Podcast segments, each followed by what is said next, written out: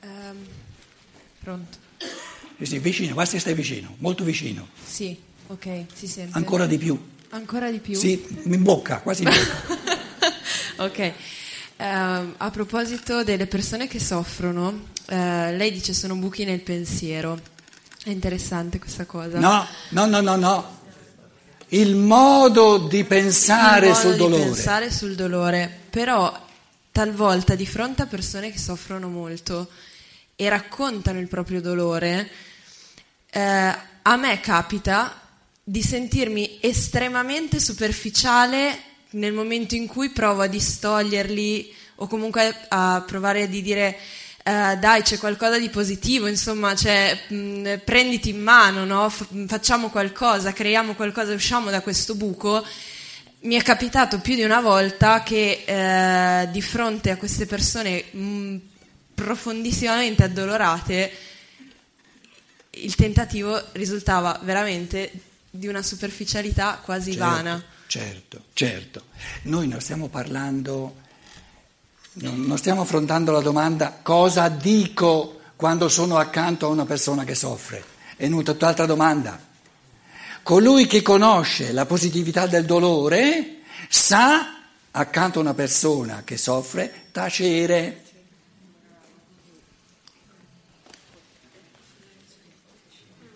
Perché di fronte al vero dolore è l'unico atteggiamento degno. Ogni modo di parlare è un, come dire, è un prendere sotto gamba il dolore. E resta vero quello che mia mamma mi diceva, una persona vale tanto quanto ha sofferto. Ma allora è valore.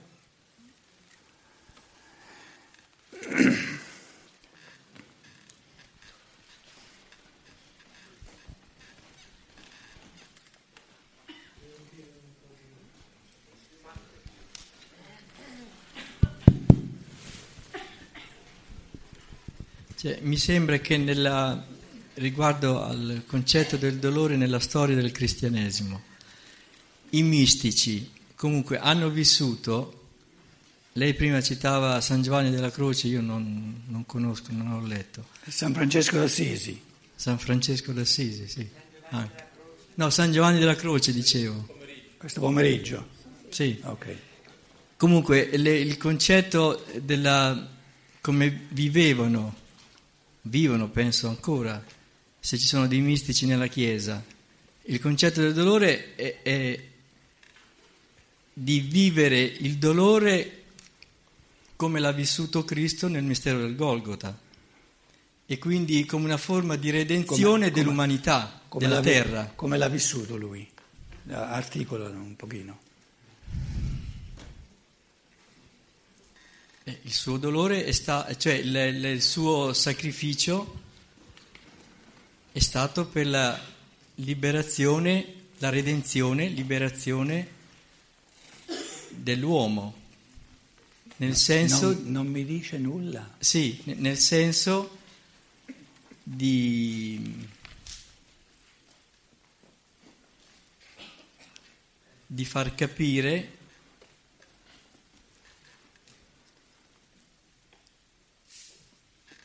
che il, il- il dolore appunto ha, ha un, ha un senso, che non è fine a se stesso.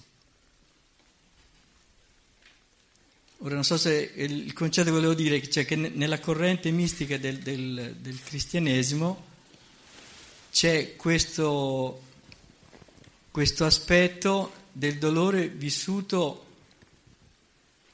per, un- per un- Atten- per il, attento, per il scusa, bene dell'umanità. scu- Scusa che ti, ti- ti fermo un momentino. Quando tu parli della corrente mistica, eh, allora eh, uno ti dice no, no, no, la corrente mistica credo che è più, è più- è più proficuo, più costruttivo se tu lasci via la corrente mistica e ci dici i tuoi pensieri sul dolore. Altrimenti eh, eh, fuori, no, no, stai interpretando i mistici in un, modo sbagliato. Cosa pensi tu sul dolore? I tuoi pensieri ci interessano, non quelli dei mistici. Tu sei qui, non i mistici. Sì, sì, no, mm, io posso dire cosa penso del dolore anche per esperienza personale, certo. No, siccome si faceva prima un discorso sul, sul cristianesimo, eh, adesso io, il discorso è complesso, però eh, volevo mettere l'accento su un lato positivo che comunque c'è, nel, c'è stato nel cristianesimo su questo aspetto. Per quanto riguarda come io vivo il dolore, per dei fatti molto concreti che mi hanno toccato nella mia vita, quello che diceva prima dell'origine e della fine del dolore, no? Eh, questo ci credo veramente e per questo mi, mi aiuta e mi fa capire il senso del, di quello che nella vita è successo come un dolore, ma che non è, si è tramutato dopo averlo compreso in una forza e diciamo anche in una, forse dire, gioia, come diceva San Francesco, non, non, non ci sono ancora arrivato però la tendenza è quella, ecco, come una gratificazione, come un dono, questo forse sì.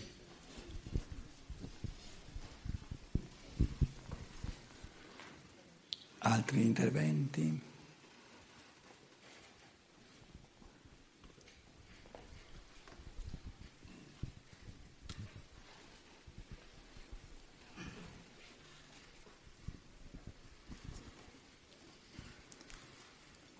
Nel cristianesimo, se si vive il dolore come l'ha vissuto Cristo, ci si medesima con Lui, che oltretutto ci ha insegnato, siccome ha preso su di sé in quella, in quella passione tutti i dolori del mondo, il dolore fisico, il dolore dell'abbandono da parte di tutti, i dolori del rifiuto e lui era venuto a portare un messaggio positivo che doveva portare le persone a vivere serenamente, a vivere gioiosamente, in pace con tutti, con questo messaggio del vero amore.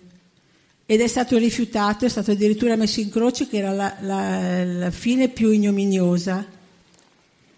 Quindi ha portato su di sé tutti, alla fine si è sentito abbandonato anche dal Padre. Infatti cita un salmo che sembra un salmo di disperazione, che dice Dio mio, Dio mio perché mi hai abbandonato, però finisce come un, eh, un, eh, un inno di lode a Dio perché eh, ha capito che il, eh, il, il, suo padre Dio non l'aveva abbandonato, ma gli aveva dato questa sensazione perché noi ci sentiamo abbandonati, perché Dio è spirito e quindi non, non lo vediamo, tante volte nel dolore ci sentiamo soli attenta. E quindi, eh, concludendo, avendo vissuto tutte queste forme di dolore, noi possiamo trovare in Lui la forza per vivere volta per volta il nostro dolore e offrirlo al Padre insieme a Lui. E questo ci dà gioia, questo ci fa capire che comunque eh, affrontiamo, non, non subiamo il dolore, ma sappiamo che questo ha un senso Possiamo partecipare anche noi, come diceva il Signore, alla redenzione, che eh, l'ha fatta Cristo, ma eh, al mondo adesso ci siamo noi, quindi noi possiamo in un certo senso fare la nostra parte e quindi questo ci dà la forza di, di, di affrontare. Io ho sentito persone, come dicevano stamattina, che hanno dei, dei figli handicappati e che sono forse più felici di averli che non di avere dei figli normali perché hanno, questa, eh, hanno fatto questo cammino eh, di, eh, insomma, che bisogna chiamare di, eh, di crescita spirituale. Attenta, faccio una riflessione sulle tue riflessioni, sulle sue riflessioni. però eh, non è riferita a lei come persona, è riferita a tutti, quindi non, non se la prenda più di tanto. Lei, secondo me, ha fatto una riflessione molto bella. Poi se uno capisce le cose che ha detto, eh, le capisce, quindi... Però c'è un presupposto di base Tutte le sue riflessioni hanno senso e si capiscono soltanto se una persona ha un rapporto con questo Cristo. E tutte le riflessioni che lei ha fatto hanno escluso in assoluto tutte le persone che qui questo rapporto non ce l'hanno. E questa è una mortificazione dell'umano che io non mi permetto di permettere. Se lei invece avesse lasciato in pace il Cristo e si fosse riferita all'umano che tutti abbiamo in comune, avrebbe parlato a tutti noi. E io, aiutatemi voi adesso a fare il calcolo, suppongo che lei ha parlato al massimo per un terzo delle persone che sono qui. I due terzi li ha esclusi.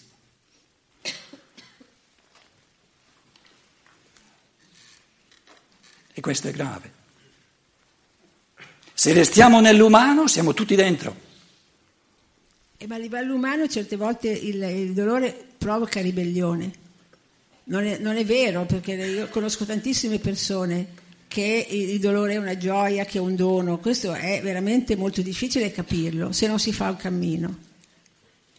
E quindi eh, facendo questo cammino si è facilitati. Qua, quale, se invece uno qua, deve, deve, farlo. Quale cammino? Questo cammino che ho cercato di, ritra, di, ritra, di, di adesione a, a, Cristo, che ho cercato di, eh, tracciare. Naturalmente stiamo eh, così dicendo in due parole. L'adesione, no, non ci capiamo. Eh. Invece dal punto La. L'adesione all'umano, per me è una realtà. L'adesione al Cristo, per me, è un'assoluta astrazione dall'umano.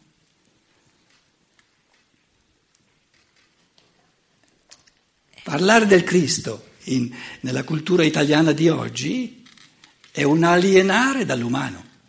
Purtroppo è così. Perciò ho parlato di onestà nei confronti del cristianesimo.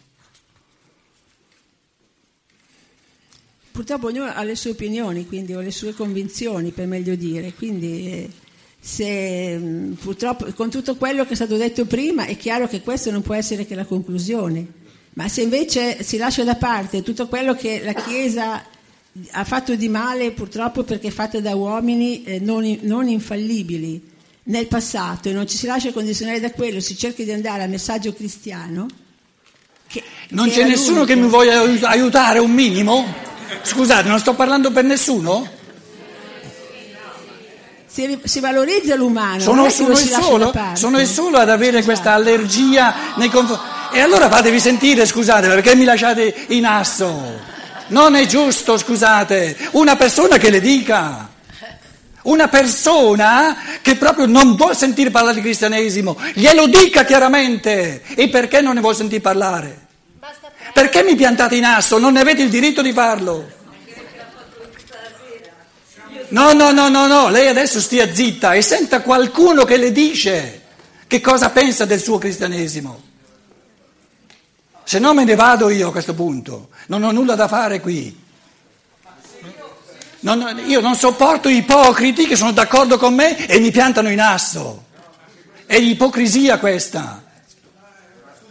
Perché allora lei ha il diritto di, di schiacciarmi, di ritornare col suo cristianesimo e col suo Cristo, eccetera, eccetera, eccetera. E io devo, devo star zitto perché nessuno, nessuno parla. Oh, ma siamo in Italia o siamo in Germania? Giovanni Paolo II, non me ne frega nulla, mi, mi importano gli uomini. Giovanni Paolo II, se è un papa, è una larva di uomo. Si diventa papi soltanto nella misura in cui l'uomo sparisce. Una persona diventa papa soltanto nella misura in cui l'uomo sparisce e c'è soltanto il papa. E io qui voglio parlare dell'umano. Com'è? Non mi importa di Paolo II. Secondo me un papa è la persona che nell'umanità ha meno voce in capitolo di tutti, perché l'umano, la persona umana è sparita, c'è soltanto il papa. Comunque io vorrei dire che per tolleranza... Prendi il microfono. Per alimentare, allenare... Prendi il microfono.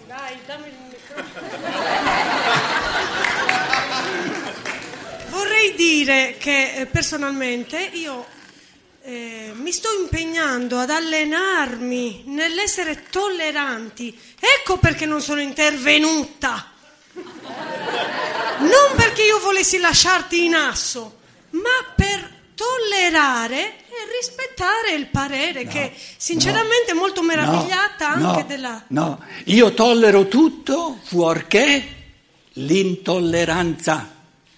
E lì ho percepito l'intolleranza di chi ci vuole catechizzare. Ah, certo. E questa è intolleranza. Io l'intolleranza non la tollero. Tutto il resto va bene.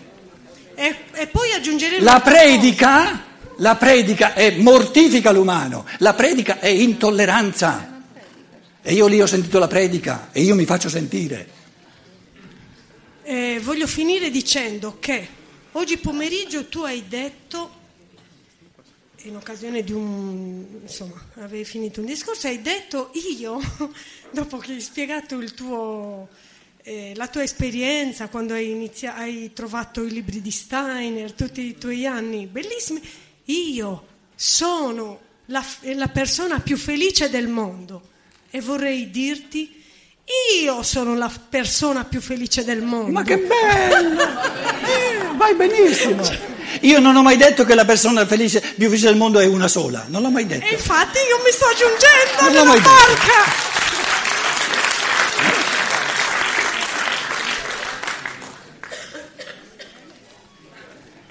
C'è qualcun altro che vuole dare una calmata al relatore?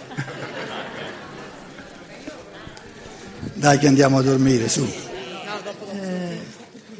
Vorrei, fare una, vorrei riprendere un attimo eh, sei? quello Ah, che si è detto all'inizio tra eh, cre- la fede e il capire. Lei diceva eh, capire è meglio che credere, no? Ehm, però eh, a me è venuto questo, questo dubbio, questo interrogativo.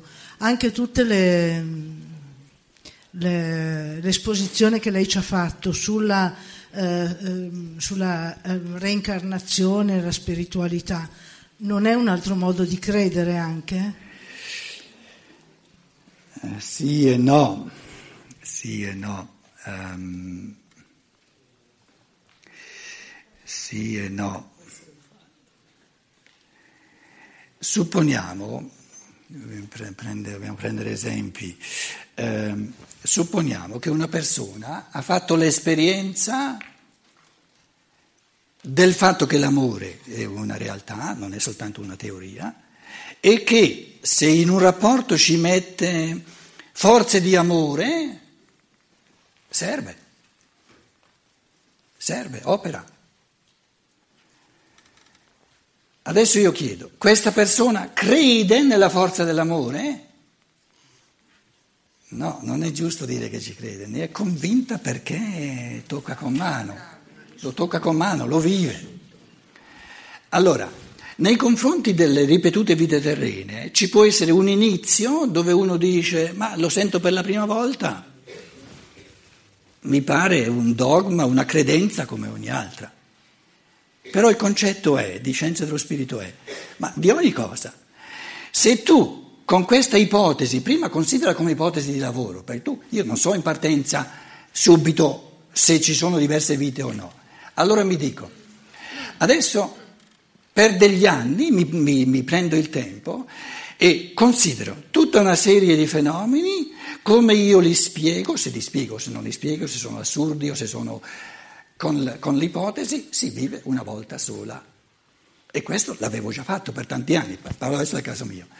Adesso, nella mia vita, per la prima volta, perché esula da tutto l'orizzonte cattolico, salta fuori l'affermazione no, ogni essere umano vive diverse volte, non all'infinito ma diverse volte. Allora io dico, adesso voglio cominciare a considerare i fenomeni della vita da questo punto di vista. Passa un anno, passano due anni, se io arrivo nel corso di- di- de- del tempo no, a dire, se io parto dal presupposto, se faccio l'ipotesi che si vive una volta sola, questa cosa è assurda, questa cosa non la spiego, questa cosa è, è proprio non ha senso. Invece, se, se- se Parlo di me. Se parto dal presupposto che si vive più volte, spiego questa cosa, spiego quest'altra cosa. Uno Steiner mi dice, ma guarda, una persona, lui dice che l'ha, l'ha osservato, quindi non è un caso eh, ipotetico, ma un caso reale, una persona, tutta una vita, eh, menomato spirituale, quindi con tutta la sofferenza, tutto il dolore anche dei genitori, eccetera, no? Il presupposto per creare le forze dice la vita dopo, io l'ho visto, l'ho osservato, un genio di umanità, di, di, di, di un umanitarismo. Allora io dico, se prendo soltanto questa vita qui di menomato spirituale, non ha senso. Se invece è il presupposto per creare le forze di questa genialità dell'amore che poi è saltata fuori, io dico, mi dà una spiegazione. Prima non ce l'avevo una spiegazione. Allora, nel corso del tempo, ciò che all'inizio era addirittura un'ipotesi diventa una convinzione. Una convinzione per me può essere certezza. Io non credo nella reincarnazione, ne sono assolutamente certo. Per un altro può essere una credenza. Sono livelli diversi di convincimento.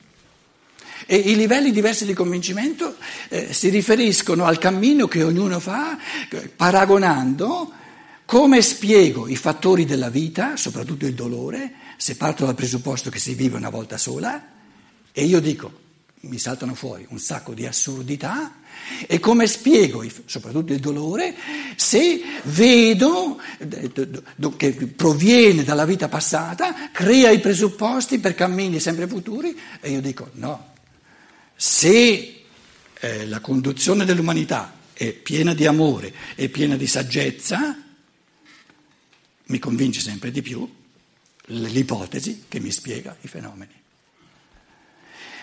Viene uno che mi dice no, io i fenomeni li spiego benissimo con una vita sola. Padrone anche lui. Padrone anche lui. Ciò che io, eh, l'avete visto, dove dove si muove un po' tutto in me, è quando uno mi viene a dire tu devi credere nel Cristo. Questo, di fronte a questo devi, che è intolleranza in assoluta, io mi, mi ribello. E lì ho percepito questo devi. Sarebbe, eh, risolveremmo tutto se tutti quanti voi avreste la fede nel Cristo. E io l'intolleranza non la tollero. E guardate che l'intolleranza può essere molto raffinata se non si è svegli. Adesso che abbiamo risolto tutti i problemi, buonanotte e ci vediamo domani.